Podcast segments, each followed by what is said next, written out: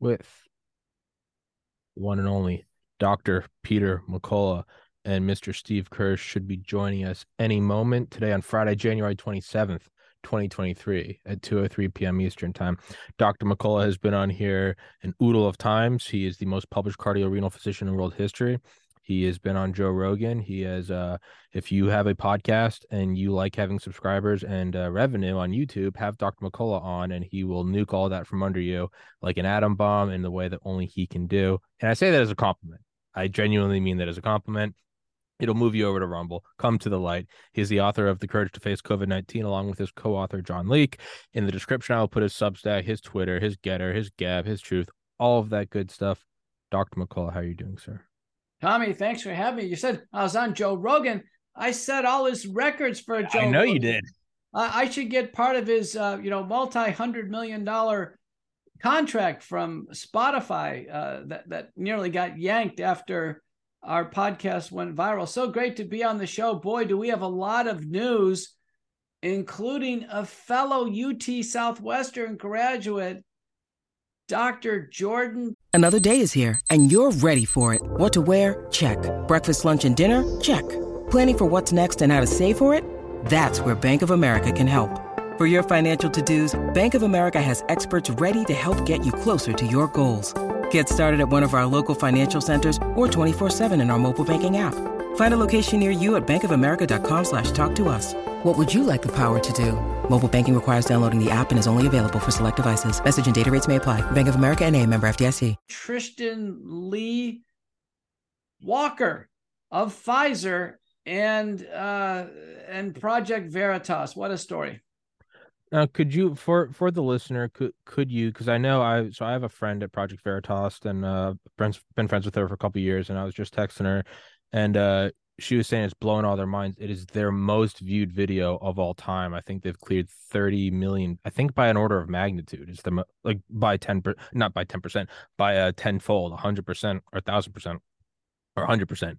It's at 30 million views and it is about um from what I've gathered it's with the hashtag going around is directed evolution. Now, could you could you describe exactly what that means evolution of yeah. of the human biome or of the or of specifically SARS-CoV-2?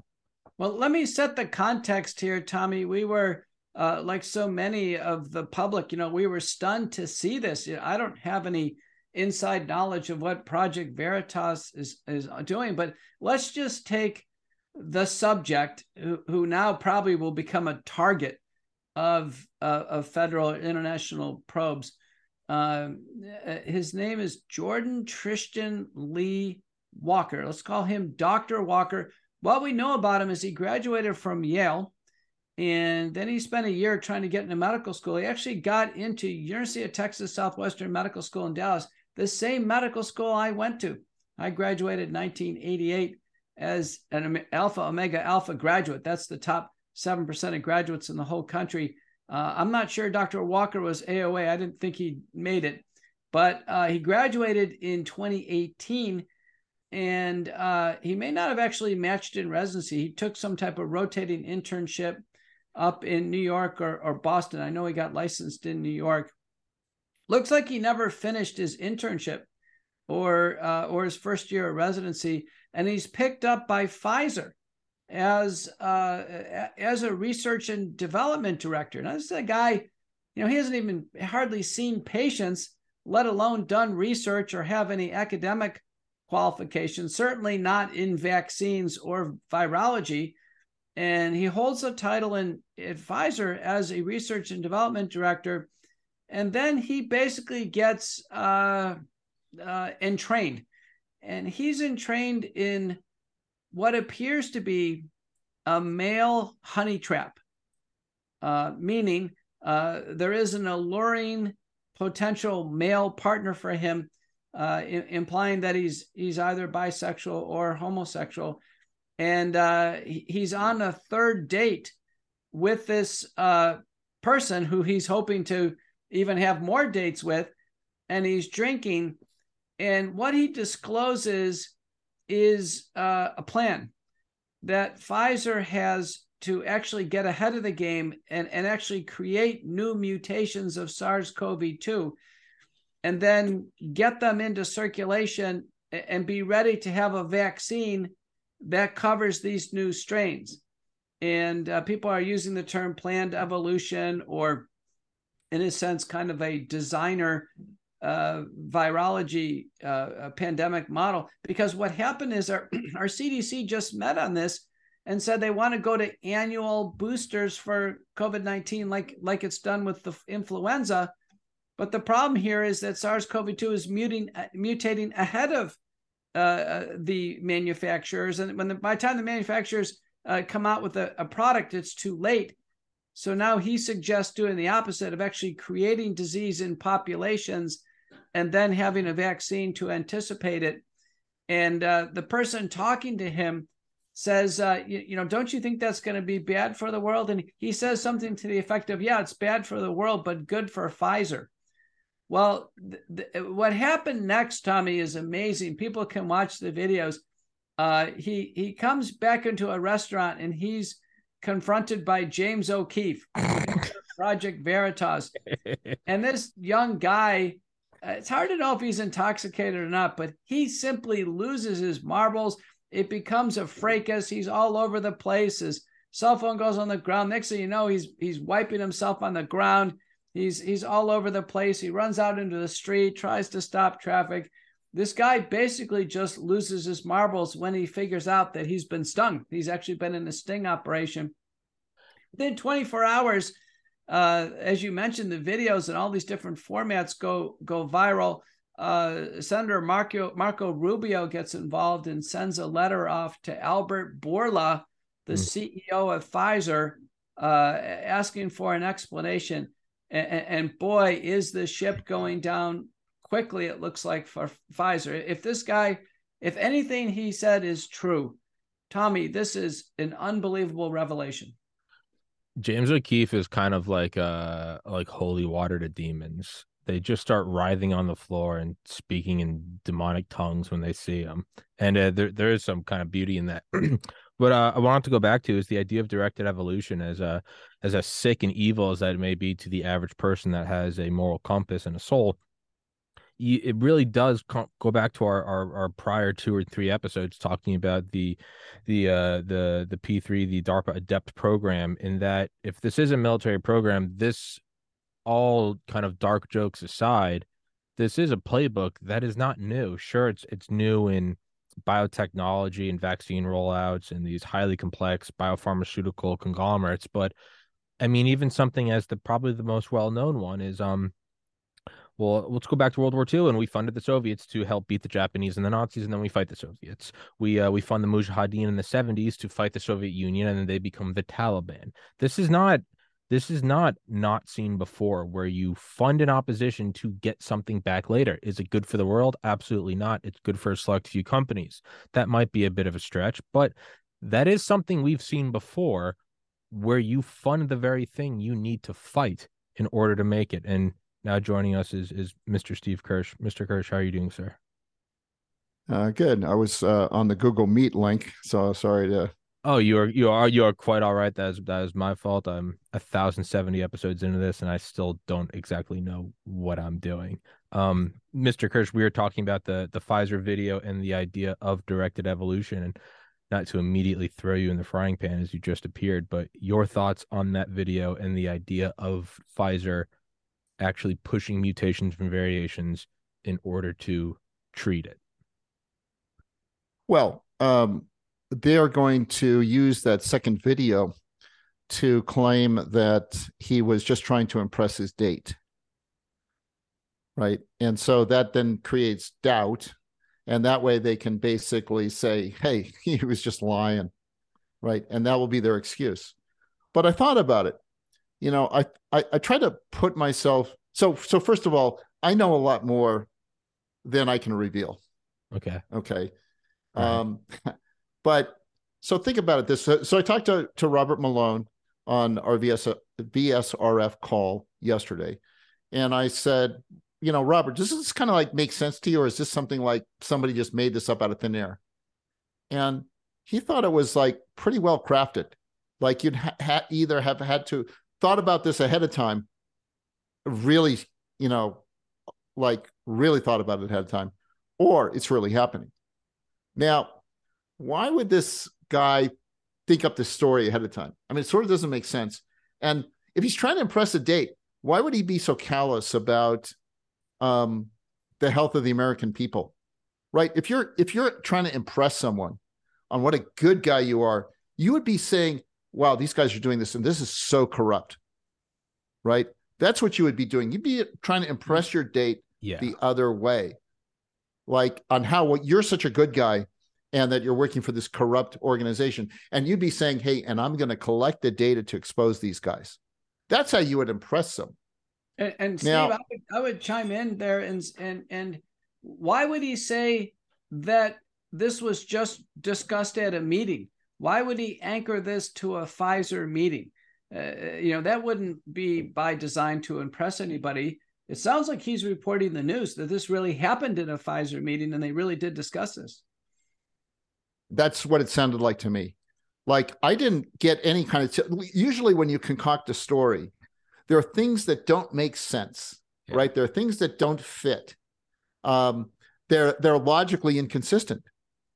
But I didn't detect anything in that video that was logically dis, uh, uh, uh, you know, that didn't make sense, that didn't fit together. Like everything kind of made like, yeah, that's actually, you know, if you were Pfizer and you wanted to make a lot of money, that's how you'd be uh, uh, you might be thinking that way. Like it, it made like total sense. It made sense, and in fact, his questioner asked a question and said, "Well, well, well, well, wouldn't that be bad for you know for the public?" And he said, "Well, yeah, it would be bad for the public, but it would be good for Pfizer." Yeah. Like, how do you lie? Why would you lie about something like that? I mean, it just doesn't make any sense to me. And then for him to go off the rails, you know, when he uh, w- uh, on that second thing where he went off the rails, it's like, hey, it, it, it should have been just, hey, I was just lying to impress a date. Yeah. You Uh, know, it's yeah. like, hey, look, you know, you guys are totally misinterpreting this, which is like it'd be like super calm. Yeah. You And this guy was pissed. yeah. Now, if he is lying, he just say, "Yeah, I was lying. You know, no big deal. I mean, you know, yeah, yeah, you caught me. I, I, I was lying to press date." But you see, he didn't come across that way. He Mhm. came across as I w- like. I don't know if I could say like f you can words say or whatever, whatever. you want, man. Oh, you can Steve, say Oh, really? Don't, Okay. say, don't say an F word. I try not to cuss, but uh, you know what? The guy just absolutely wiped himself on the floor. He just was a total mess. And I thought was interesting is even when he got out of there, he claimed that he was locked in the restaurant. Got out of there, he went nuts in the street. He tried to flag somebody down, and he, he, he- I mean, this was uh, this was not somebody who quote was trying to uh, impress a date. This was a guy who knew he was caught he knew he had been stung and boy he understood the ramifications of it and that's the reason why he went nuts Oh yeah, no, that's that's how it appeared to me. Right, your your mileage may vary here, but that's um that's w- what my impression was. And I like I said, I have more info uh than than most people have. like way more info on this. And uh How dare you? Yeah. yeah, you know what should what should happen, and I think Peter would agree with this. And uh, Peter and I have not discussed this beforehand, so I'm like, and I didn't even hear what Peter said uh, Sure. uh, previous to this, so I'm just telling you, you know, my impression. Um, what should happen is that there should be a congressional investigation. Right. I mean, look, the Senate is looking into Taylor Swift concerts, t- concert tickets, right from Ticketmaster. I mean, Jesus Christ, these people are murdering people, and and Congress is like, you know, worrying about Taylor Swift get uh, getting tickets to the Taylor Swift concert. I mean, the Senate is focused on on that issue. I mean, this is this is nuts. These people in Congress should have their head examined. You know, and the other thing um, is, you know, sort of conversely, is that there's willful blindness on all this. We could end this whole pandemic, uh, these shots, in an instant, if a state governor or a health official, top health official at a state said, hey, let's just do a simple join on two databases. One's the death database, and the other one's the vaccination database. And believe me, it'll be clear as day to everybody that these vaccines are shortchanging lives. Like it is, it. I, I only have fifteen hundred death records, and I can tell you that this thing is is statistically impossible that these vaccines are not causing massive numbers of deaths. There's no question. What the the the, the interval between you getting the shot and you when you need mealtime inspiration, it's worth shopping Kroger, where you'll find over 30,000 mouthwatering choices that excite your inner foodie. And no matter what tasty choice you make, you'll enjoy our everyday low prices, plus extra ways to save, like digital coupons worth over $600 each week. You can also save up to $1 off per gallon at the pump with fuel points. More savings and more inspiring flavors make shopping Kroger worth it every time. Kroger, fresh for everyone. Fuel restrictions apply dying is way shorter if you got the shot than if you were unvaccinated. It yep. is not even close. And they won't release the data. They have the data. They could easily do this. Uh, we we will do all the work. Just give us access to the records. They don't want those records to be known because they don't want to expose it. And it's happening worldwide. There's not a single public health official worldwide, anywhere in the world, that is calling for transparency and truth because that's not what they're about. They're not about truth. And that really bugs me. Steve, just to pick up on that, uh, and so the listeners can understand that the vaccine administration records could be linked to the national death index. So we would know one for one uh, the you know people vaccinated and those who've died, and indeed if they yeah. were vaccinated ahead of time, that's it's all within our ability to know that. Uh, there's now three sources of concordant information through 2021. I think this is astounding. First, if you take the VAERS system, uh, in December of 2021, there was roughly 8,000 domestic deaths with an underreporting uh, factor of 30. Uh, and I've used that. No, it's more than that, Peter. I know, I know, but the, let's just say 30. I've used that conservatively and, you know, put confidence intervals around. I've done this actually for my ABIM appeal uh, case at conservatively at 30. That puts it at 240,000 deaths of Americans through December of 2021. Now we, we had the paper by Pantazatos and Seligman uh, uh, from Columbia University using vaccine administration data and census data and who's coming off the census rolls. And there, the estimate was 187,000 was the upper part of the confidence interval. Um, the midpoint would have been 166,000.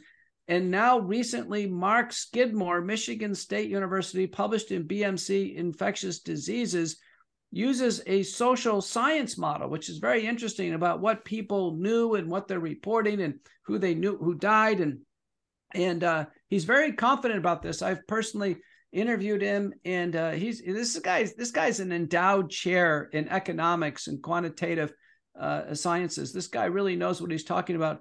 His number came in at the number of deaths through the end of December of 2021 at 289,000 Americans these three numbers, in my view, and I'm trained in this, are sufficiently concordant uh, that there should be major alarms going off. The vaccine should be off the market. Yeah, they don't want to look, Peter. They don't want to look. I have I I made calls to you know Tom Shimabukuro at the the uh, the CDC just came out and said, hey, you know these vaccines may actually be causing some side effects. We're going to look into this. Like, really, Tom? Really? After all this time, he's finally coming out and saying, hey, there might be something here. And the NIH is still denying that there are any vaccine injured. I mean, and here's the thing that these people are so evil that they don't want to see the data. Peter, did you know that they're blocking, they're blocking all my emails at the CDC and they're blocking all my emails at the FDA. I cannot apply to speak at these meetings where there's public comment because I am being silenced illegally. My First Amendment rights, I have the right to go and speak at these meetings, and they are denying me that right by censoring me. This is how corrupt these people are. And you know, Peter, it's going to cost me half a million dollars to sue these. Um, what you said, I can w- use any words but Whose, Steve, whose- just, just whose video is this? This is this is mine. Dr. McCullough would prefer you don't. but, yeah, I think try, I try not to cuss Steve. Uh, Steve, uh, Okay. you know, I, I'm not so constrained as Peter. But but to, to pick up on two developments that I think are very important, the National Lipid Association, which is kind of in the circle of, of cardiovascular disease, of which I'm a lifetime diplomat of this organization, held its first web conference on the sudden increase in cardiovascular deaths. Uh, and they had three speakers uh, and they were uh, investigating childhood cholesterol levels and and obesity and these other factors. And I wrote them, uh, you know, to consider having. Uh, and in fact, I'd be happy to do this. Cover COVID nineteen vaccination as a determinant of this. The, the reason why I'm pointing this out is that the societies in some type of trance-like blindness are actually seeing increases. They're acknowledging increases in cardiovascular death, which should not be occurring since we've made so many advances, but they're not zeroing in on the vaccines. And the other major development, Steve, this is stunning. Mary Talley Bowden, uh, a, a um, uh, ENT uh, pulmonary respiratory medicine specialist in Houston, uh, applied to Western IRB. That's the correct thing that doctors should do when they're doing research in a private clinic is is is applied to an institutional review board to do research. That's what we're supposed to do. The NIH tells us to do research protocols. Her protocol was to simply measure blood biomarkers for myocarditis in people before and after the vaccine. And Western And I can tell you what happened. Yeah, I, I can tell you what happened. Right? Denied. We're not even going to give you. We're not even going to give you an answer as to why we rejected it. It's just they just rejected it out of hand, right? Right. And and you know the application for that's about a twenty thousand dollar application. I, I know this because you know I do research, and I can tell you what, what this is a very important signal. This means that one can't even do research uh, on this topic. And you know our NIH and CDC are always promoting research. Everything seems to be a research protocol, and they're shutting down research on vaccine safety. Yeah, I mean, it, it's so corrupt. It's unbelievable. Look, you know, with with the FAA, I contacted Susan Northrup. She's like the chief flight surgeon for the uh, for the FAA, and I'm like wondering. She she she made the statement saying, "Hey, we haven't seen any problems with any of our pilots. You know, with no, nothing associated with the vaccine." And I'm like, "What the, you know, is going on here?" And I'm self censoring. no, you're Peter, is that okay? You're fine. and and so so I call her up on her phone. She answers the phone and and says, uh, uh, "Hello," and I say, "Hi, is this Susan?" And she says, "Yep." And I said, "Hey, this is Steve Kirsch. I'm, I'm the guy who wrote the FAA article, you know, calling you out on the the PR interval." And she says, "Oh, I know who you are." And and so I said, so so I, I, I said, I can't understand how you're like, you know, saying that there's no safety signals here that that that that you you've seen. Be- I- Have, have you heard of Bob Snow? And she said, yes. And I said, have you ever talked to Bob Snow? And she said, no. And and so I said, would you like to? And she said, yes. So I gave her Bob Snow's number. She never called him. But see, after the call, I found out. I called Bob Snow. I said, hey, looks like she never talked to you, but who'd she talk to at the FAA? He said, the FAA never called him. Are you kidding me? I mean, the FAA has never called. This guy is an American Airlines senior captain. He lands the plane. Six minutes later, he has a heart attack. It could have happened six minutes earlier, and that plane would have been on the ground in pieces. And so you'd think that somebody at the FAA would be calling to ask him what the hell's going on. And nobody did. And so the reason, see, I thought Susan was lying to me when she said, Oh, we're not aware of any safety issues. They're not aware of any safety issues, Peter, because they never investigate any, any of the deaths or disabilities of the pilots or flight attendants associated with the COVID vaccine. They're basically basically say we haven't seen any of these these incidents. They're deliberately not investigating anything. Well, Tommy, let me ask you: Does the FAA don't they have an obligation to investigate uh, airline near misses, airline crashes, airline safety events? I've interviewed uh, pilots before. I actually did interview the pilot of a B 2 stealth bomber, the most expensive plane ever built. It's $2 billion. He's retired now, Brigadier General Robert Spalding. But I remember him saying in his book, uh, Stealth War about China, I believe it was in a his, he made an off comment about the FAA and, uh, and the National Transportation Safety Board. He said if a single tray is not in its upright position when a single plane lands in an obscure airport in Montana, there's an investigation. if there's not, something's going on. That's Okay. what it is. So, so I- that's, I- Steve, that's the inroad. The inroad here is that we want to see the FAA investigation, not only in Pilot Snow, but I really want to see the one on the pilot who's the co pilot who has a cardiac arrest on the takeoff of the plane from Chicago O'Hare. And you Right. can imagine the cockpit. He, he, this is a guy's 36 years old. He's in the cockpit. He's unconscious. The pilot's trying to fly the plane, trying to get the the stewardesses to help get the door open. You can imagine this. Then they pull him out and they attempt CPR.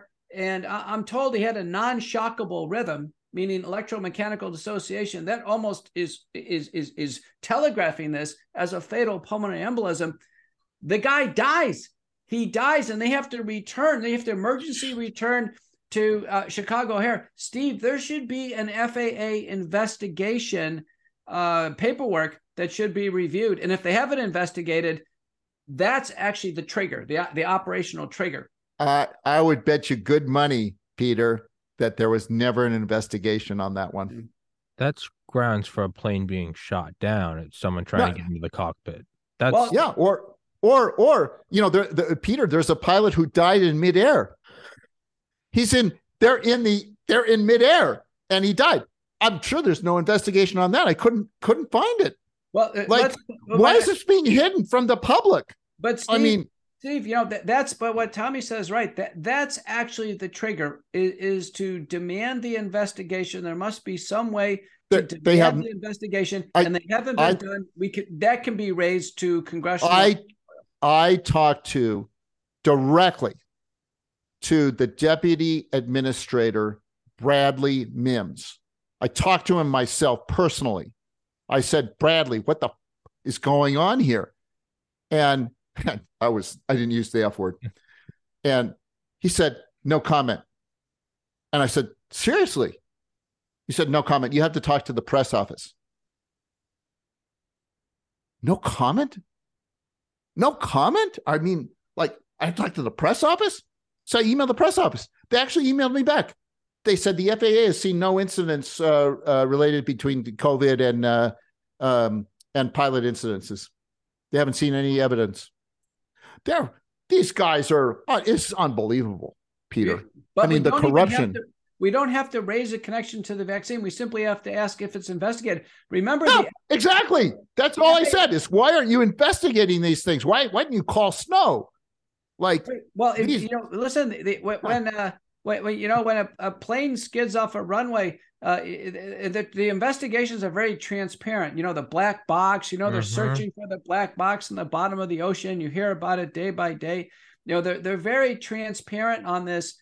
Uh, Tommy, there must be some way uh, that we can uh, uh, raise, put enough, uh, shine enough light on this to demand the investigations. And when the investigations occur, uh, the reason why they say they don't know about it, Steve, is because they're not doing the investigations. No, I know, I know, but but they they know they're not doing the investigations because I asked the press office, why aren't you doing the investigations? What is your excuse? Press office says, oh, we haven't seen any any problem here, and and I'm I'm like, I I sent them a link to all the evidence, and these guys are saying. No comment, or Susan saying, Yeah, I want to talk to the pilot, and she never talks to the pilot. These guys aren't seeing the evidence because they're not looking. But they won't investigate it because they won't talk to anybody and they're not going to do an investigation. And so I, I reached out to Pete Buttigieg's office, you know, so I do the press office thing, you know, and they don't reply. So today I called the House Committee on Aviation and they t- they actually talked to me. They were really interested. What a surprise. Buttigieg doesn't give a shit sorry and and these the the House committee, which is run by Republicans, these guys are like, hmm, let me let me take that sounds interesting, you know. And then I called the chief of staff for the um, the Republican in charge of uh, of that, and he's a pilot. Mm. You know, so we're going to find out real quickly whether the House is going to investigate or not. And if the House doesn't investigate, we have a serious problem here.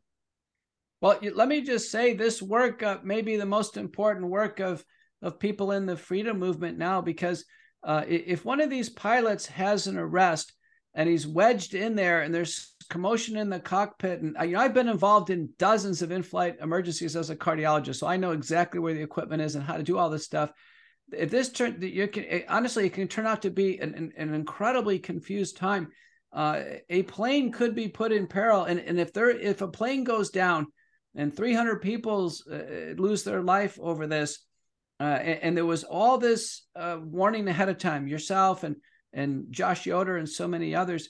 Uh, uh, you know, there, there's going to be a lot of culpability here. Tommy, have you heard about this development of them loosening uh, some of the criteria for pilots, uh, medical criteria?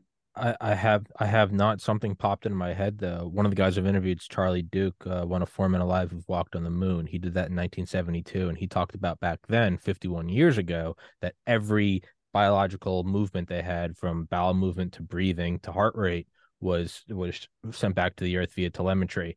It then makes you think does every astronaut have that now? I would venture to say yes including those on the space station and those selected by spacex. Elon has shown through the twitter files and his own tweets about the booster this is just an aside that he is willing to talk about this. How long until we see him live tweeting about a cardiac arrest on, on like the Dragon capsule uh, attaching to the International Space Station. Back to what you just said about loosening the um, loosening the requirements. I have not, but again, to go back to September 11th, any plane that was ignoring calls, be that a terrorist attack, be that a heart attack, or even the the rare cases where uh, the plane isn't pressurized and everyone on board dies and they call it a ghost plane there's a reason why fighter jets go right up to the wing. People often say, "Oh, I felt safe when I saw the fighter jet," which is kind of hilarious because the fighter jet's there to shoot you down. They don't they don't stop for anything. This is going to lead to either a crash with a bunch of people on board or it's going to lead to fighter jets uh, escorting a plane up across the sky. The, the truth is going to manifest in a way like an interest on a loan that you haven't paid off. It's going to get so big you cannot ignore it. But to answer your question, no, I haven't heard them. Well, let, let, me just give a little color sure. for your audience. Uh, there's been an update in the manual uh, for health requirements of pilots, and includes actually many changes. And people have zeroed in on the uh, EKG changes, and, and, there's been, you know, there's actually many of them, uh, opening up greater degrees of tolerance. And I was asked for an interview on this and, and what I said is that, listen, uh, you know, the EKG does change with age. So older people accrue more EKG abnormalities. Younger people tend to have completely normal EKGs. And some of the abnormalities are, in alone and by themselves are mild. But when they're in a constellation of other abnormalities, um, it can uh, give some important inferences. But in general, EKG changes from normal are due to age the use of concomitant drugs, largely cardiovascular drugs, and then actually cardiovascular disease itself. And so, you know, what I've said is instead of focusing on a single one of these myriad of parameters, uh, what we really need is we need disclosure of why these changes were made. What was the rationale for changing it? And, and they must have data. Uh, in order to make a change like this, they must have collected data where they saw some type of secular change, potentially maybe from 2020 to 2021, that prompted the review of now loosening the criteria. So uh, that's another area where I think we need to press the FAA on what prompted the change. Right. And I would like to see that EKG data, Peter. I would like to see that EKG data for the last five years. Yeah. And then I'd like to see the EKG data after the vaccines rolled out. I'd like to see the transparency here. Like, why is that being kept hidden from us? Why is the rationale being kept hidden? There, there's no rationale in that change uh, that they published. Well, um, and so, so I have two have questions. They must have data, Steve. I mean, yeah, uh, yeah, but they're not showing it. Like, well, you here's know, the reason, Steve. Here's the reason why they had data, because uh, I do these types of exams for pilots. I'm familiar with this. If if something is checked other than um, normal in these different parameters, it, it it actually is a flag, and then the flag has to be pursued.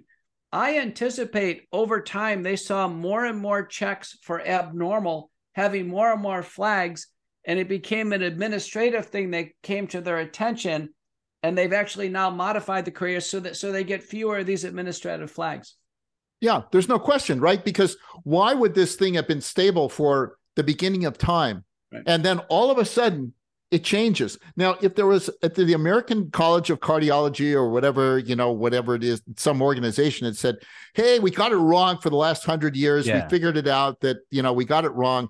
And, and they, then they up they read that paper and then they updated their guidance from that. We'd say, Hey, that's fine. But that didn't happen here. So when you saw the point, the change from point two to point three, Peter, what was your reaction? It, it was your reaction like, oh, they're just being like, uh, that's you know, more reasonable? Or were you like, oh, there's something going on here?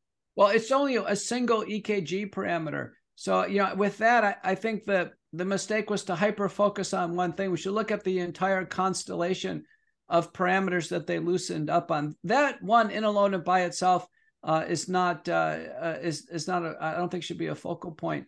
But but what I've uh, focused on is you know the entirety of this. It wasn't just EKGs. There's a lot of things, and the question is, what is it? Is the workforce aging? And is it just age related secular changes? Or has there been a jump? And, and if there was a jump that corresponded uh, with the rollout of the vaccines and mandating the vaccines, I'd be concerned. You know, there's there's uh, there's other ones, uh, uh you know, along different organ systems. So yeah. a variety of organ system criteria that have now been loosened in the manual and I saw I saw a printout, a table of all the changes they had the yeah. manuals. I was greatly yeah. concerned that they have actually uh, that that there was actually a decline in the overall health of pilots. Yeah, and they don't give a reason for it either, right? They just say, "Hey, we're changing this, we're changing this, we're changing this," and they don't justify it at all. I'm curious, uh, uh, Peter, on the, the Thailand study, you know, where where they looked at kids, uh, 301 kids, and they they're normal before, and then they're uh, close to 29% who have abnormal readings after. And I've talked to some cardiologists who say, oh, hey, nothing to worry about. You know, EKGs can become abnormal just like that. You know, if you have a, in, uh, a, vaccine which may cause you to, uh, you know, your immune system to react, that your EKG parameters, you know, you can go to the uh, uh, the tachycardia or the uh, Bra- uh, I think it's bradycardia or brachycardia, um, you know, and so they're dismissing these changes as just being, oh, that's just because they got a vaccine and blah, blah, blah, but it's not uh, indicating any heart damage. So, my question to you, and this is very important, which is what percentage of those kids do you think has sustained some amount of of cardiac injury as a result of the vaccine when you read that paper? Well, the paper you're mentioning is by Mansugian, uh, and it's from Bangkok, Thailand. But they use state of the art EKG, echo, uh, biomarkers. They used you know standard assay that we would use for cardiac troponin. And then when they thought there was myocarditis, they did cardiac MRI. So this was just as good as you know any study that Pfizer was going to do or Harvard or Mayo Clinic. It's disappointing, by the way, the American institutions didn't do this study, and they did. Ages 13 to 18 and uh, you're right, about a third actually had cardiovascular symptoms. They had some type of finding you know, objectively blood pressure up, heart rate up, uh, an EKG change, chest pain. They had something. That's a big fraction. Uh, the, the, the percent that actually met a def- definition of myocarditis, which meant objectively having some uh, symptom, having a rise in cardiac troponin and an imaging abnormality, uh, that number came in in that study at uh, 2.3%. So, uh, uh, and just to give you another um, external uh, validity, Lepesic and Christian Mueller, I know Christian Mueller is a friend of mine, Basel, Switzerland. They study 777 healthcare workers, mainly women, on the third shot, and they do cardiac troponin alone. And they find an elevation in 2.8%, very similar to the Mansukian study. Uh, and then finally, there's a paper, I believe, by Kwan and colleagues from Thailand, where they just look at symptoms and, and EKG changes in younger individuals, I think adolescents, and the number they came up with was 17%. So, three different studies, three different parts of the world. What I'm telling you is a large number of young people have cardiovascular symptoms, and a smaller subset have bona fide myocarditis. And this is the conundrum. How do we figure out who has the real thing or not? A third of people is a lot to sift through. Right now, I don't see any way that we can assure safety with these vaccines in young people. Too many people have symptoms. It's too hard to rule it out. And then when we do do studies of biomarkers, you know, 2.5%, let's say a midpoint, that's a high number. 2.5% cardiac injury is a high number. It's unacceptable. Right. So, but, but my question was between the 2.5, which is clear uh, damage, right? You can, you can see the troponins go up. Like, would you have expected those other indicators, those other sort of biomarkers of cardiac injury to have triggered if these vaccines were safe and effective? Would you, you would you expect people's EKG to be modified? Because like some cardiologists will say, "Oh, hey, it's just because the vaccine is stimulating the immune system," but man, this is like in three. They measured it in three three days, seven days, and fourteen days. So my question to you is, what percentage of people do you think are injured subclinically, subclinically plus clinically, that they are actually sustaining permanent damage? What percentage do you, would you guess? Yeah, you know, I still I think that's a good one. The LePesic study uh, got to that. Remember, the rate there was 2.8 percent. As I recall, 58 percent were asymptomatic; they didn't feel it. And remember in the Mansukian study, you know, they had a definition of myocarditis. They had two kids hospitalized with myocarditis by MRI. And even the Taiwanese study, I, there was a, a couple kids who had myocarditis and they were hospitalized. So there's it's always a subset of a subset. But uh, I, yeah, I, as I sit here today, I think it's about 2.5%. I think half of that's going to be asymptomatic.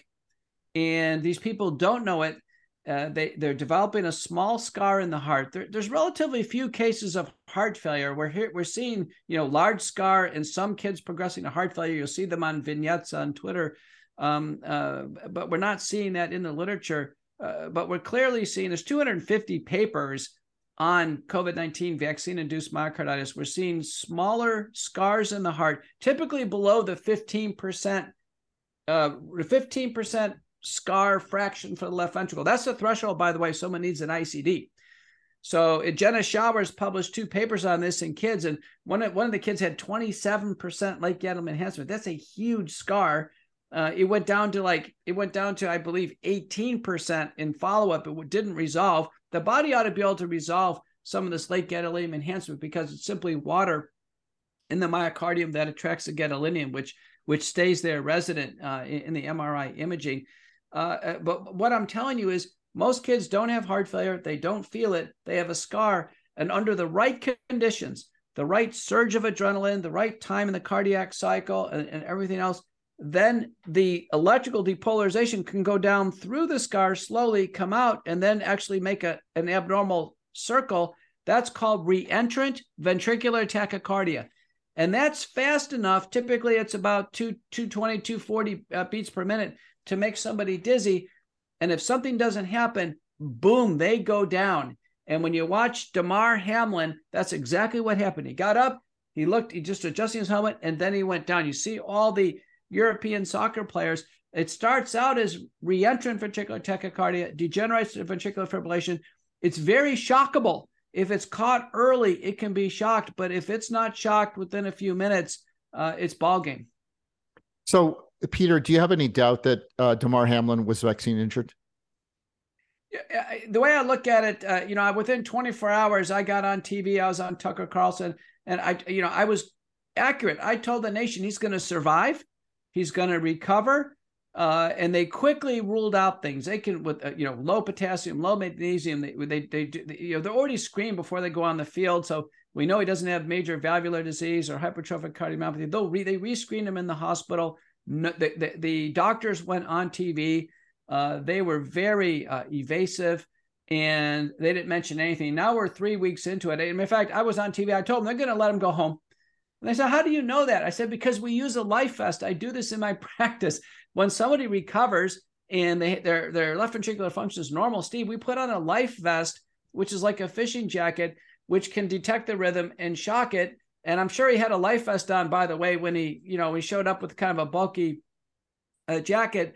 And then a decision can be made on an ICD, but the decision is going to be dependent on what's called an electrophysiologic study, an MRI, and importantly, cardiac genetics. We now know there's some baseline genetic changes that can make somebody far more likely to have a cardiac arrest when they have take the vaccine.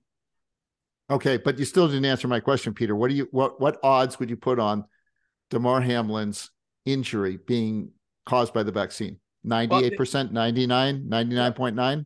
Well, the NFL says 95% of players took the vaccine. There was no public mention at all that he didn't take the vaccine, like there was with, you know, Aaron Rodgers or Colby. Right, right. We would have known. Right. So, so now I'd, I'd put him at, you know, 99% he took the vaccine. And we're three weeks into it, and there's no announcement on anom- anomalous coronaries, hypertrophic cardiomyopathy, other etiologies. So I think I'm settling on basically about 100% certainty that this is vaccine induced myocarditis and cardiac arrest. And uh, wow, you heard it here first, Tommy. Yeah. So the issue is the issue is, are now is is he going to get a defibrillator? Um, eh, you know, almost every cardiology practice would say, "Listen, this is too risky. This could happen again during any type of workout. It could happen yeah. during sleep." Uh, put in an implantable cardiac defibrillator. He's probably not uh, jumping into this because he knows it's going to end his his um, his right. career. Uh, and so, I've, pre- I've previously had a pro hockey player, very good one. I'll, I'll, he'll remain nameless, but he had a condition where he had a cardiac arrest. He had what's called hypertrophic cardiomyopathy, and he got a lot of advice from doctors not to play. Uh, but the team decided to kind of give it a risk anyway because he was so good. And sure enough, he had a cardiac arrest on the ice, but the doctors were so ready. Matter of fact, I, I know the guy who resuscitated him, I know him personally. They were out on the ice and they shocked him back.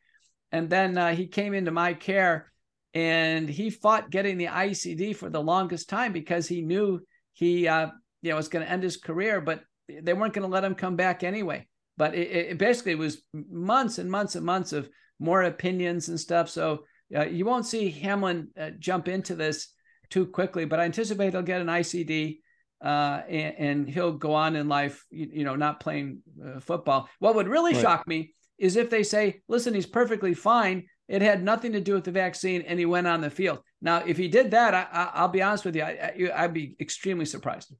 Okay. So let me ask you this, uh, Peter. I, I hear you're one of the top cardiologists in the entire world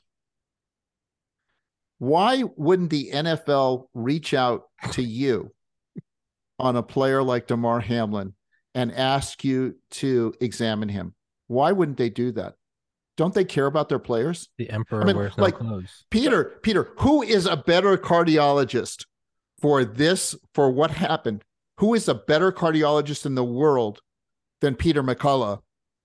That you would say, oh, Damar, let me refer you to so and so. He's he's actually more qualified on something like this. Who would you refer them to, Peter? Would you refer well, them to yourself or? No, well, to be fair, I'm a clinical cardiologist and I've spent a lot of time focusing on the, the vaccines. The electrical uh, circumstances, the initial rhythm, what the strips look like, and and the ICD, the ICU care, that really falls into a cardiac electrophysiologist. But but let, let me tell you, a colleague of mine Brian Olshansky, who is a very well respected electrophysiologist, at the University of Iowa, uh, has just published a case uh, of a woman. In fact, Brian sent me the paper because it's already been published. It's it's a woman who has an abnormal EKG at baseline. So this gets back to the pilot issue, Steve. She has an abnormal EKG at baseline, and she takes the vaccine, uh, the first shot. It does okay. It's a woman about 65. She takes the second shot And then she actually passes out. She has a passing out episode and she comes to.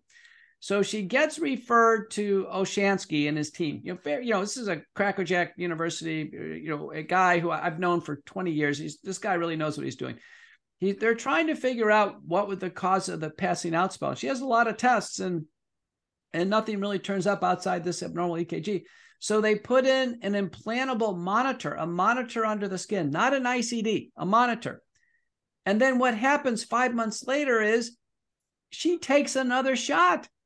And then when she takes that shot, Steve, within 12 hours, she has a full blown cardiac arrest. The monitor is monitoring all this. So it records the ventricular tachycardia. And then she gets um, called 911. She gets CPR. She's shocked 14 times. It takes over an hour to, to bring her back. And now I think she's neurologically uh, devastated. She's in a rehab facility, but it's all captured there. It's all captured there. And, and so you, you, these types of cases, I think, speak volumes when people say, well, uh, you, you know, could the vaccine be causing cardiac arrest? Well, here it is. It's it's actually captured all on the monitor. Uh, I hope Hamlin's getting great care from top electrophysiologists, good clinical cardiologists consulting. You're right. The NFL is a track record, by the way, of calling anybody they want to on players. So, Peter, why wouldn't the NFL call you? Steve, the NFL took federal dollars through the COVID Community Corps program, $13 billion to push the vaccines. They did it early in 2021. The NFL wanted to push the vaccines. The players union didn't want to. You can see the press releases of player because it causes heart damage. The, the, the, when the FDA in June of 2021 said the vaccines cause heart damage, as a cardiologist, I will tell you, no player can play if they have myocarditis. It's in our guidelines because playing on the field can trigger a cardiac arrest. So all this was laid out. The players union didn't want. The NFL forced it. The NFL forced it from August of 2021 all, all the way to March of 2022, and then the NFL drops it. They drop all protocols. They never mention COVID again. They were testing like crazy, doing all this stuff, and suddenly COVID didn't exist. The bottom line is they got 95% of the players to take the vax. That that maybe that was part of the stipulation of taking the government money. We'll have to figure that out. But the reason why NFL is not calling me is they don't want anyone to implicate the vaccine. Well, I think we're uh even thank, thank you for that answer by the way. yeah, that was awesome. It's we're all we're kind of still looking at the periphery, be it NFL or be it censorship or be it blocking Mr. Kirsch's emails or be it planes going down. It all comes back to that central source though, the central well that you know all the streams come from. And it's these shots and who's giving these shots well predominantly Pfizer and back to the Project Veritas video they're pushing evolution. So it's it reminds me of the World War II thing where you know they thought could we destroy every tank, and then someone's like, why destroy every tank? There's five tank factories in like northwest Germany, and then someone even smarter was like, hey, there's one central power power plant, and I think Silesia, and they're like, just mm-hmm. bomb that thing, and they did, and it was just like lights out, no more tanks. So we can follow all these things back up. We can look at HAARP programs again we can look at mr kirsch not being able to send an email. We can look at planes going down. We can look at all these things in the periphery all these leaves and all these branches and roots. But you go back to the central core these shots and are they just accelerating the rollout of these shots by directing the evolution of sars-cov-2 i just finished uh, dr andrew huff's book uh, the truth about wuhan. He's coming on here tuesday and he talked about you know the exact genetic sequence in that 2016 patent from I think Moderna in the vaccine patent that is also found in SARS-CoV-2 that is it is trillions to one that that is a natural occurrence. And then back to what back to what mr kirsch said is how come the government's not looking into it? Dr huff talks about and he worked at ecohealth alliance by the way. And uh he said right when he started to blow the whistle darpa came to him and so they wanted to hire him but they bypassed all the normal ts sci polygraph things and we're just like hey we just want you in. We want to give you the clearance. Which red flags went up. He was like why are they why are they why are they coming to me with just dropping everything? I'm not the smartest guy in the world. And he concluded they wanted to fast track him onto this special access program so that instead of being a whistleblower, anything he said would be treasonous and at best would end up in Guantanamo. So he turned it Oh, down. wow. They didn't want him on the team. That would that'd be like a Pfizer offered me a job. I'd be like, why do they want me? And it's good no, because they want me to sign something that says I can't talk under threat of death. So he didn't. Do, so the point is this: is they're willing to bring down. They're willing to throw out uh, uh, classification requirements and background checks to bring you onto DARPA, which which quote creates the vast weapon systems of the future, like the internet, GPS, and the thermonuclear bomb, just to get him to shut up. So the question then goes: is well, how deep is this thing? Are they just evil and incompetent and want to look at Taylor Swift? And I'm not throwing out the bread and circus argument, or is that that they're all involved with nothing short of crimes against humanity? Uh, you know, look, I, I, I, Tommy, I think most of the people are completely blue pilled. They Yeah. are convinced that the FDA and the CDC are telling them the truth, including most people that work at the CDC and the FDA. I mean, these Yeah. people are are hired because they're sheep. Yeah. They follow orders and they believe what they're told. And the people who question it, those people end up getting fired or they Yeah. quit. So these these organizations, I mean, look at this Pfizer employee. You know, Yeah. it's like, how does how does Pfizer how is there no whistleblowers at Pfizer? You weed them out. Look, I know, I know for a fact that these Pfizer people basically lied to the FDA. And nobody's calling him out on it.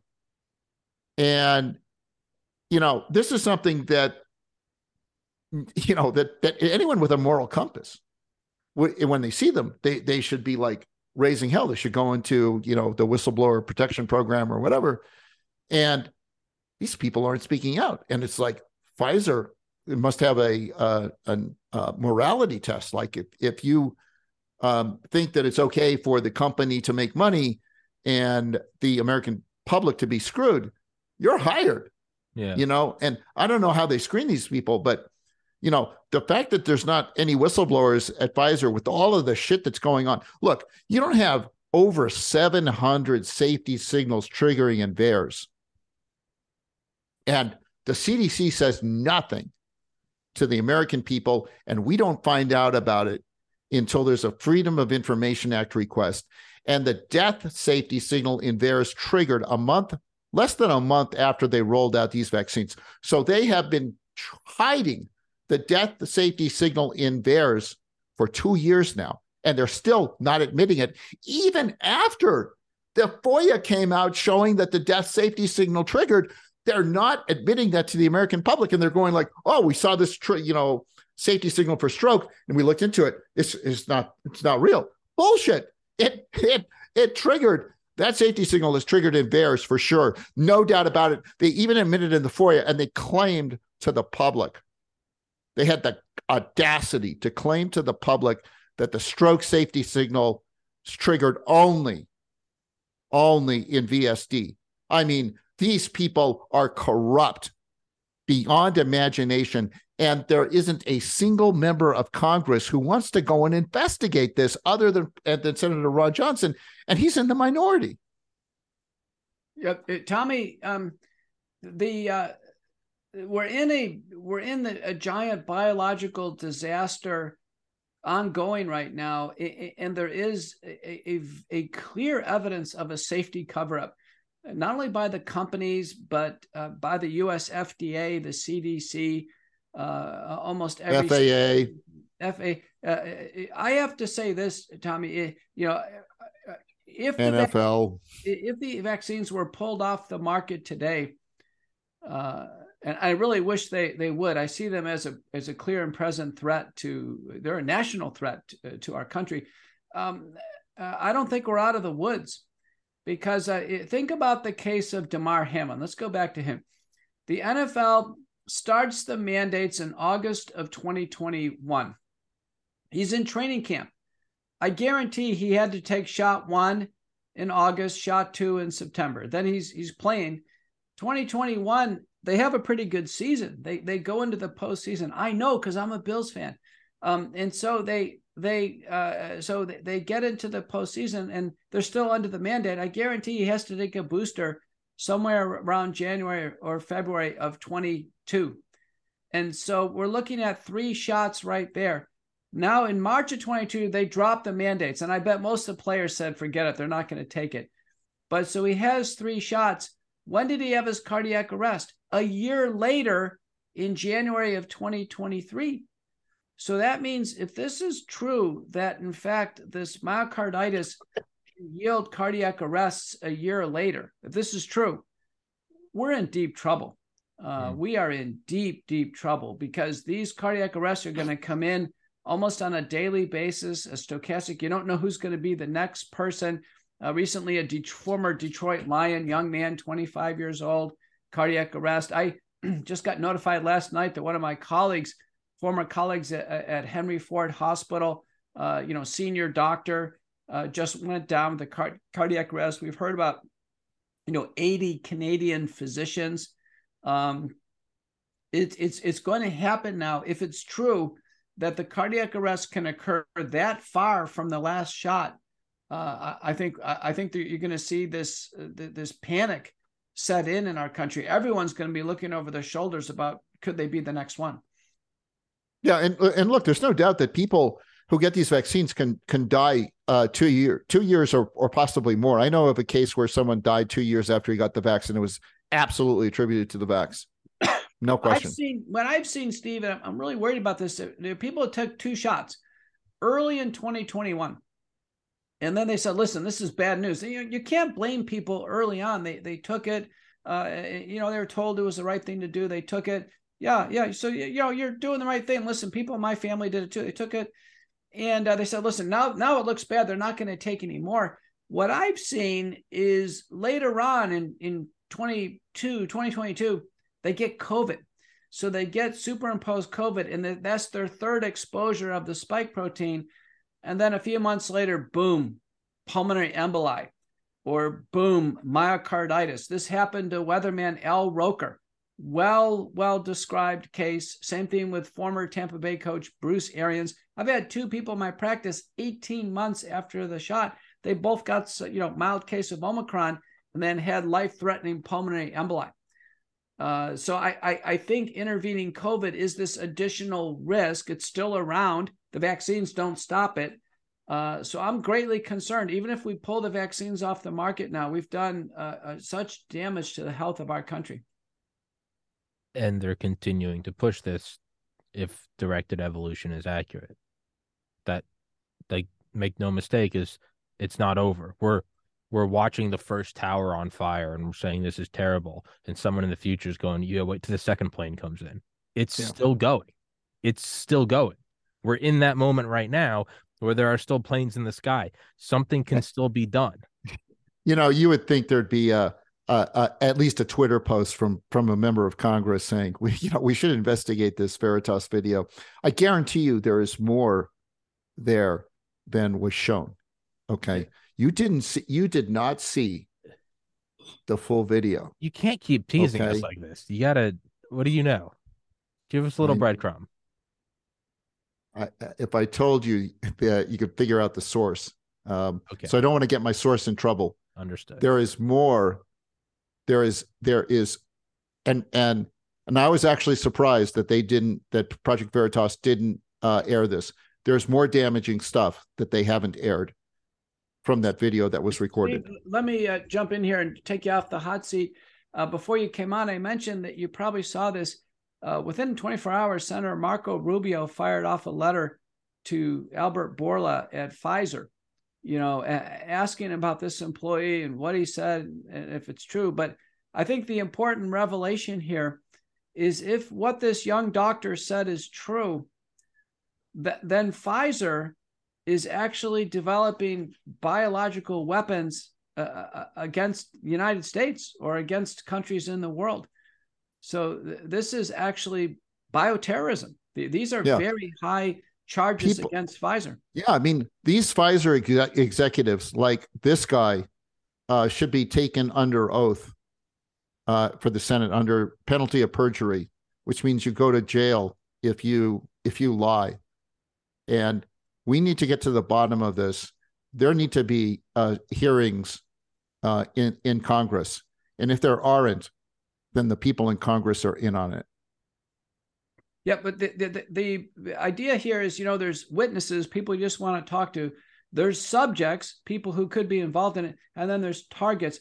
Uh, targets means people you think did it. I, I think that the Bourla and the executive team at Pfizer, they need to come under investigation for conspiracy uh, to to basically uh, wage a bioterrorism attack on the United States. I think that would be the the framing of the investigation. It's that serious. It's it's bioterrorism against us and whoever else they were planning uh, in this conspiracy. And, and the conspiracy, the, the, conspiratorial of this is just planning. Remember, if you just plan a bioterrorism attack, you don't carry it out. You still, Tommy, correct me if I'm wrong. You you still conspiracy yeah, you still really are in very, very deep water on this. Isn't this true? Even if you don't carry it out, but just conspiring to conspiring do that. Conspiring to conspiring murder, conspiring assassination, that all is a crime. And uh yeah. it's it's uh again kind of flying under the radar is uh is uh, Dr. McCullough did come on here with Dr. Ken Alibek, who's been on this podcast several times. He was the deputy director of Biopreparat, the Soviet Union's bioweapon program that didn't exist. Defected to the United States in 1991. They were putting Ebola on the nose cones of ICBMs, crazy stuff. He came on here and just uh, the video has like 100 views, but I, I just asked him candidly. I'm like, is this a, is this a, which is just my lo- loss of faith in humanity. I was like, is this a bioweapon? You know, I'm thinking he's going to give us some intricate expert.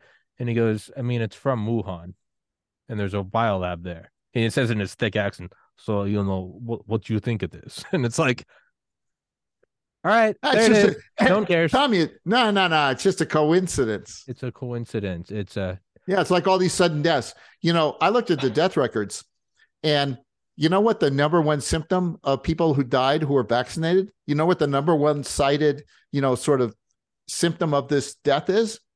It's died suddenly. Oh. It was like off the charts. It's not heart disease. It died suddenly. Oh. Is the the number one check thing. And it's not that for the unvaccinated. Isn't that strange? You know, I, I think one of the just most, a coincidence. One of the most revealing sources of data on this secular change uh, comes from a Ger- German health insurance company, a, a private German health insurance company, which has seen a giant increase in death since the vaccine rollout. And they actually, because they're a health insurance company, they actually know what the causes of death are. Yeah. And the increase in causes of death are due to unknown causes. Just exactly what Steve said. That's it. That's the incremental increase is death due to unknown causes. Wild. And it's just a coincidence. We we wouldn't be conspiracy theorists like, you know, like that's just a coincidence.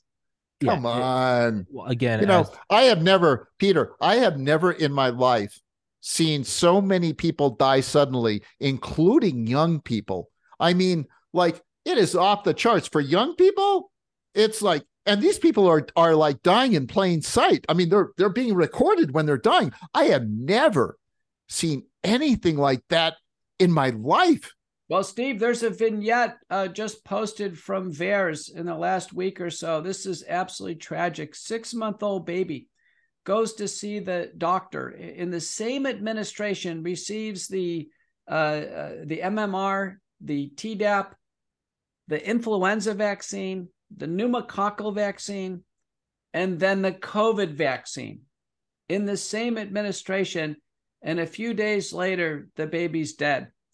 And this is a just, just, you know, I think by definition, this is being vaccinated to death. It's, it's yes, just and, clear as day. And, uh, and and they'll they'll actually claim that as a victory, Peter, which is the which is the stunning thing is they'll they'll they'll claim that as a victory, saying, "See, the baby didn't die from COVID," you know, or or or or the excuse like, "Hey, if I hadn't have had the shots, it would have been much worse." Yeah.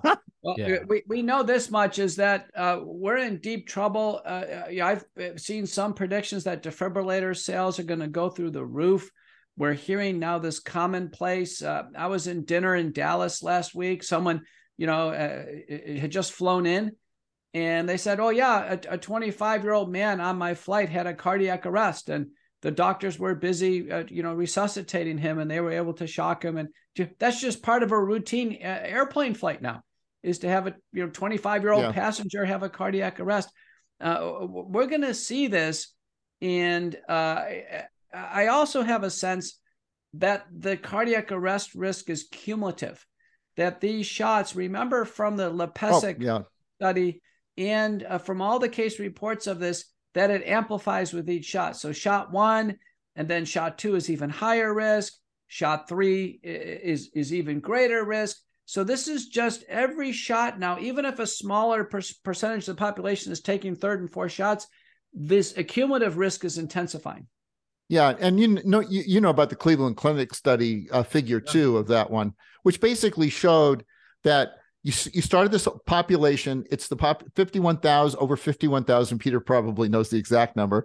There's over fifty one thousand employees of the Cleveland Clinic in multiple locations and they're all working age people it's not 80 year olds and whatever some have four four shots some have three some have two some have one some have zero and it's a perfect distribution and there's no statistically uh, there's no statistical overlap in other words the noise these these curves are not overlapping they're statistically different in terms of the 95% confidence levels and what it shows is that every time you get the shot you are more likely to be infected with COVID for every shot that you get.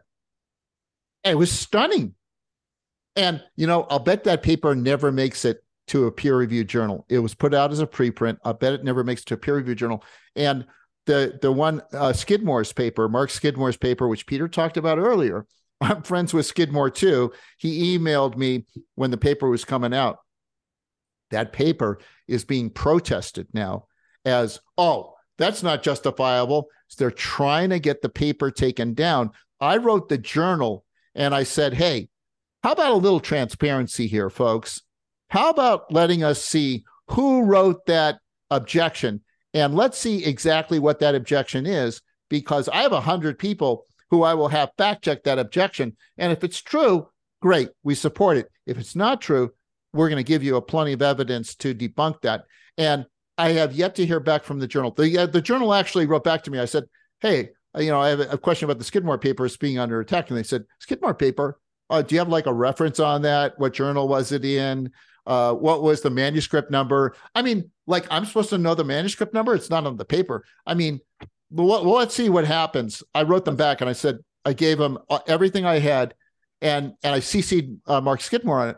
But look, this is what happens when you ha- go against a narrative is well, that your study gets and peter you know this firsthand i have some insight about retractions just so the audience can know once a paper is fully peer reviewed vetted contracted there's a publication contract and a copyright contract and it's published and cited and listed in the national library of medicine. It's done. It's part of medical history. It can only be retracted according to the publication contract if it's found after the fact to be scientifically invalid, in fact, fraudulent. That did happen with hydroxychloroquine papers published in Lancet, New England Journal of Medicine, because it was fraudulent data. It didn't even exist. It happens very, very rarely. I've had two papers now retracted. And what I've been told is, and this is after paying uh, publication fees, which are typically three to five thousand dollars a paper. I mean, it's not small for you know us academic people, and uh, and copyright and all this. I'm told that they were withdrawn for administrative reasons. That the that the paper really didn't. And, and, so I've had two of retracted like this, one with Jessica Rose, and then one I published of, of my own. And then, Steve, I've had one with Stephanie Seneff, uh, your former uh, MIT alum, uh, with you. And, and what Stephanie uh, and I experienced is there was such enormous pressure put on the editor and he wouldn't give up. And so instead of retracting our paper for administrative reasons, he resigned. Oh, interesting. And then the ed, the the replacement editor then retracted the paper. Let me guess. No, it's it's still standing today. Oh. And and can you imagine the papers that were quoting how much intense pressure the publisher and the editorial board uh, and the editor must receive for any paper that uh, uh, points out safety concerns with the vaccines or yeah. lack of efficacy. Let me just mention the Shrestha paper that you quoted from Cleveland Clinic. Remember, Shrestha uh, about two years ago had a paper out at, from Cleveland Clinic showing that those uh, people who were naturally immune, they'd already recovered from COVID, that they had a zero risk of COVID. Just showing that. It's kind of, I think, before just early in the vaccine program. And so the Cleveland Clinic paper was was the one that healthcare workers were saying, listen, once you've had COVID, you you you know you're not at risk anymore. And uh, that paper was in the preprint server system. It was withdrawn by the Cleveland Clinic the same day that the Cleveland Clinic announced their vaccine mandate. The two were were uh, they matched up on the same date. Yeah, so, and we never get to see the evidence behind that. It's called the fun coincidence. It's uh, it, it's it's uh, another coincidence is the same date that a major health system in Dallas announced their vaccine mandate is the same date that it appeared in the newspapers that they were suing me for bringing their name into the media. Ah, same date. Free same date. free speech, huh?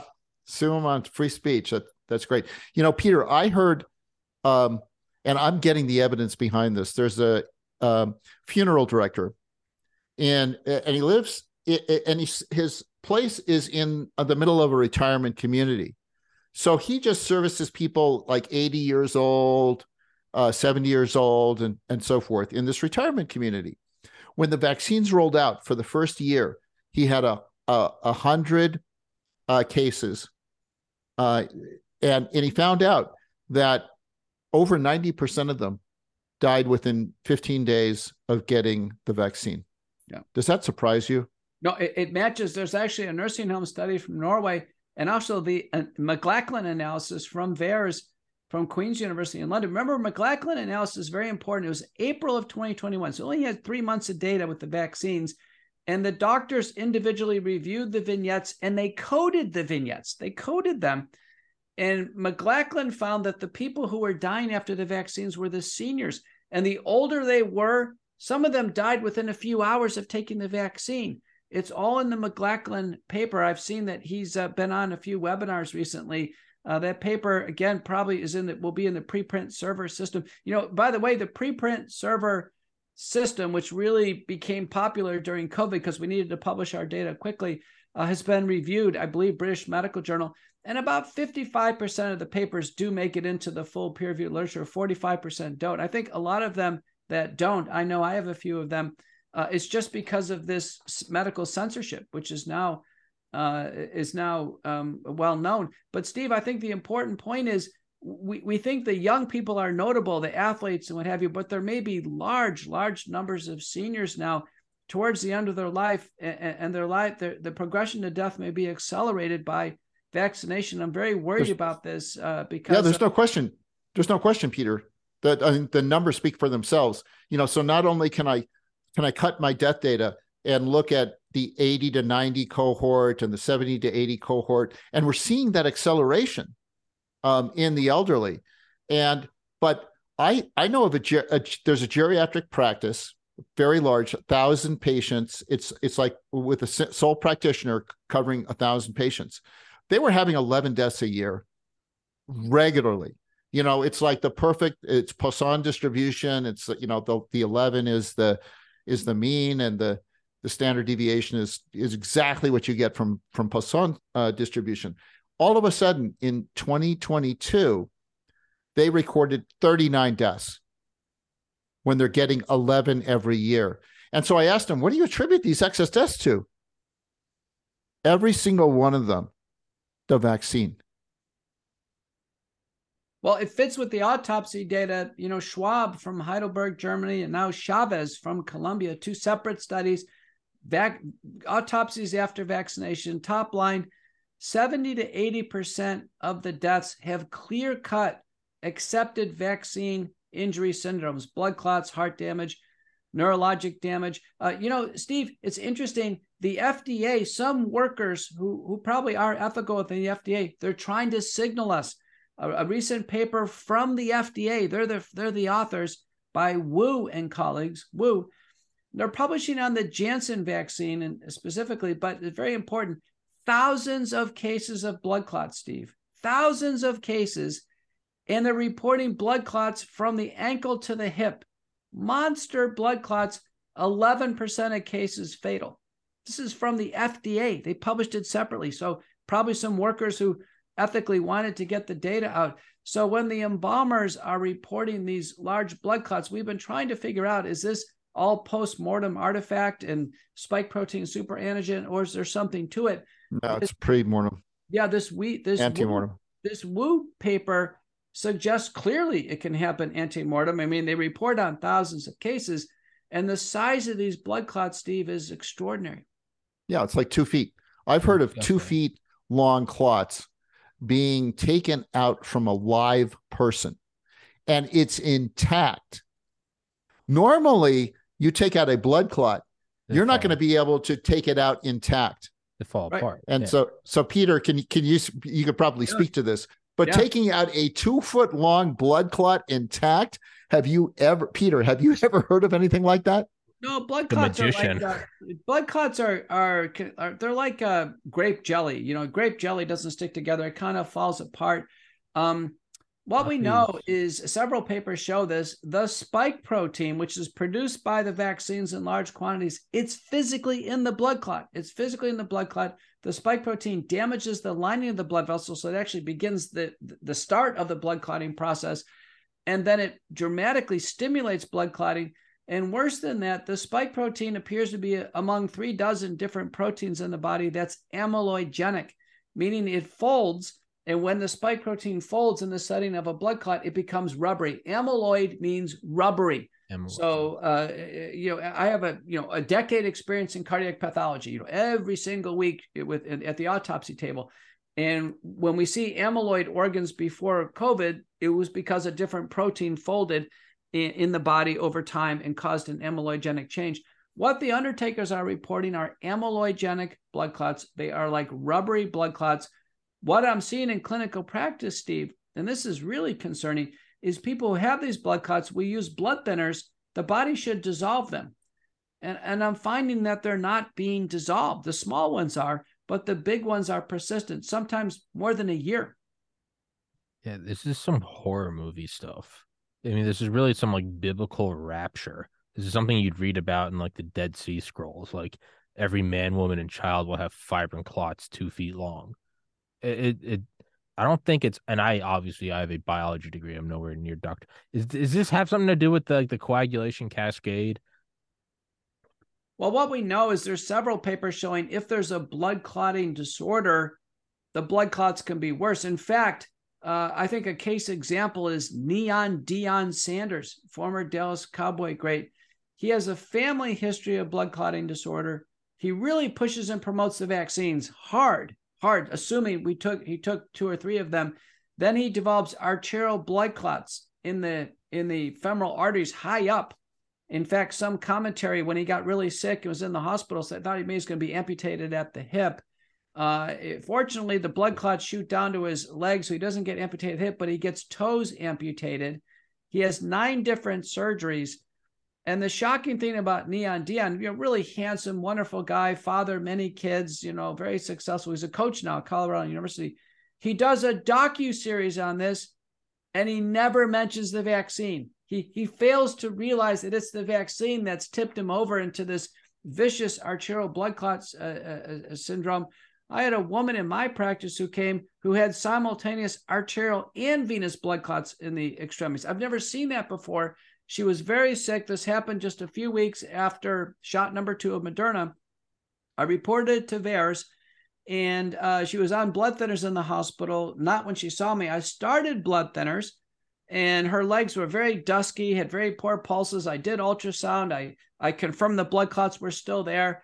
I saw her a month later she was a little bit better. And then the, the month after that, I get called from the Dallas County Coroner's Office that she's found dead at home, found dead at home. Uh, and so I'm telling you, as a doctor, and I filled out the death certificate that she died of COVID 19 vaccine induced blood clots. Uh, and, um, I can tell you these these deaths are happening. Uh, I think some of the the elderly deaths where we see less risk of myocarditis it probably is blood clotting. Some of the senior citizens, I think the death within a few hours is like that baby I mentioned. That's a reactogenic death. uh, the, the fever and the drop in blood pressure is so overwhelming that it's fatal in a small baby or in a senior citizen. They're both frail. And there's and Peter, there's no ICD 10 code for for a death caused by the COVID vaccine. Does that surprise you? I mean, like, shouldn't there be an ICD 10 code in America uh, for a, uh, a a death caused by the? You determined it was caused by the vaccine. Shouldn't the, there be an ICD 10 code for it? Well, there should or certainly be a modifier, Steve. I, I have to tell you, we've been uh, informed that there's a new ICD code for people who did not take the vaccine. and that ICD code is is is potentially worrisome for a label that someone could carry this on their medical records and then ultimately come up in a search. Uh, yeah. so people are very worried about this development. You know, everything we've talked about, we've been going for a while. I have to probably uh, sure. finish it up, Tommy. Everything we've been talking about is so contemporary. It's literally just happened in the last few weeks it's another uh, kind of absurd and then I, yeah I'll, I'll, let you go. I know i've kept you 30 minutes longer than i said it would. Uh, on this podcast episode 1048 with dr eric feintug and dr james thorpe they're talking about uh, canadian statistics from a, a, hospital that they got from like a whistleblower who they didn't name. They said normally i think it's 5.42 uh, miscarriages or fetal deaths uh, per 100000 up all their data for like the last 60 years. And then from like April 2021 till now, it went from 5.42 to I think 26.22. I mean, if it's it's over 500% increase. Tommy, Veritas tape. Yeah, okay. All right. Well, hey, well, let's actually because because uh because um Mr. Kirsch is going to continue teasing us as I as it seems that that's where he gets the most happiness from this is uh, I am friends with someone from Project Veritas, and I do want to kind of plug this. Is uh, I know personally a, a lot of like what they do, and I don't think I'm allowed to say what they do. But the point is this: for every video you see, there are a million videos that don't make it. There are a million dates that don't succeed. There are a million costs and plane tickets and hotels and cameras and salaries that don't happen. It is a low return percentage. I don't get anything project from Project Veritas. I wish I did. I I, I don't get any. Go donate like five bucks to them. I'll put the link in here. I'll find the link. I'll put it in the description. If you like these videos, go because that is how they go. They're entirely supported. They're getting rated by the yeah. FBI. James O'Keefe is doing more than every media corporation in the United States. Go throw him five bucks. That's that's what I got. I put Mr. Kirsch's Substack, all of your social media in the description. I'll put Dr. McCullough's social media and his book, The Courage to Face COVID 19. Mr. Kirsch, I just cut you off. What were you going to say? Oh, uh, yeah, totally. Um, uh, Project Veritas, uh, look, they they have a lot of people uh, that they hire uh, to do this stuff, and they, and like you said, there's a lot of stuff that never makes it on camera, yeah. and they they they will pay for a guy to be undercover for a year, yes, before getting a story like this. So it's very expensive, yeah, to and, do the kind of work that they're I mean, doing.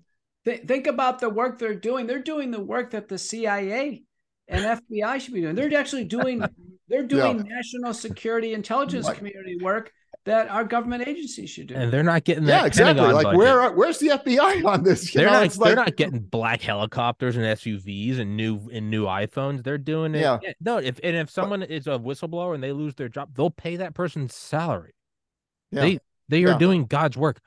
Go throw them five bucks. Like truly. Yeah. Com- yeah. Compared to like 60 minutes, which is this you know we we try to tell 60 minutes hey this is the biggest story ever and we've got all the data to back it up and we can prove all of it and you can do your own surveys you can collect the data yourself you know one of the things about the the data collection on this is that anybody could do it cnn could do it in a heartbeat the new york times could do it in a heartbeat washington post they don't want to look they don't want to like some of these things you, I put together a survey in 20 minutes and launch it, and bam, it cost me 20 minutes of my time, and it reveals everything.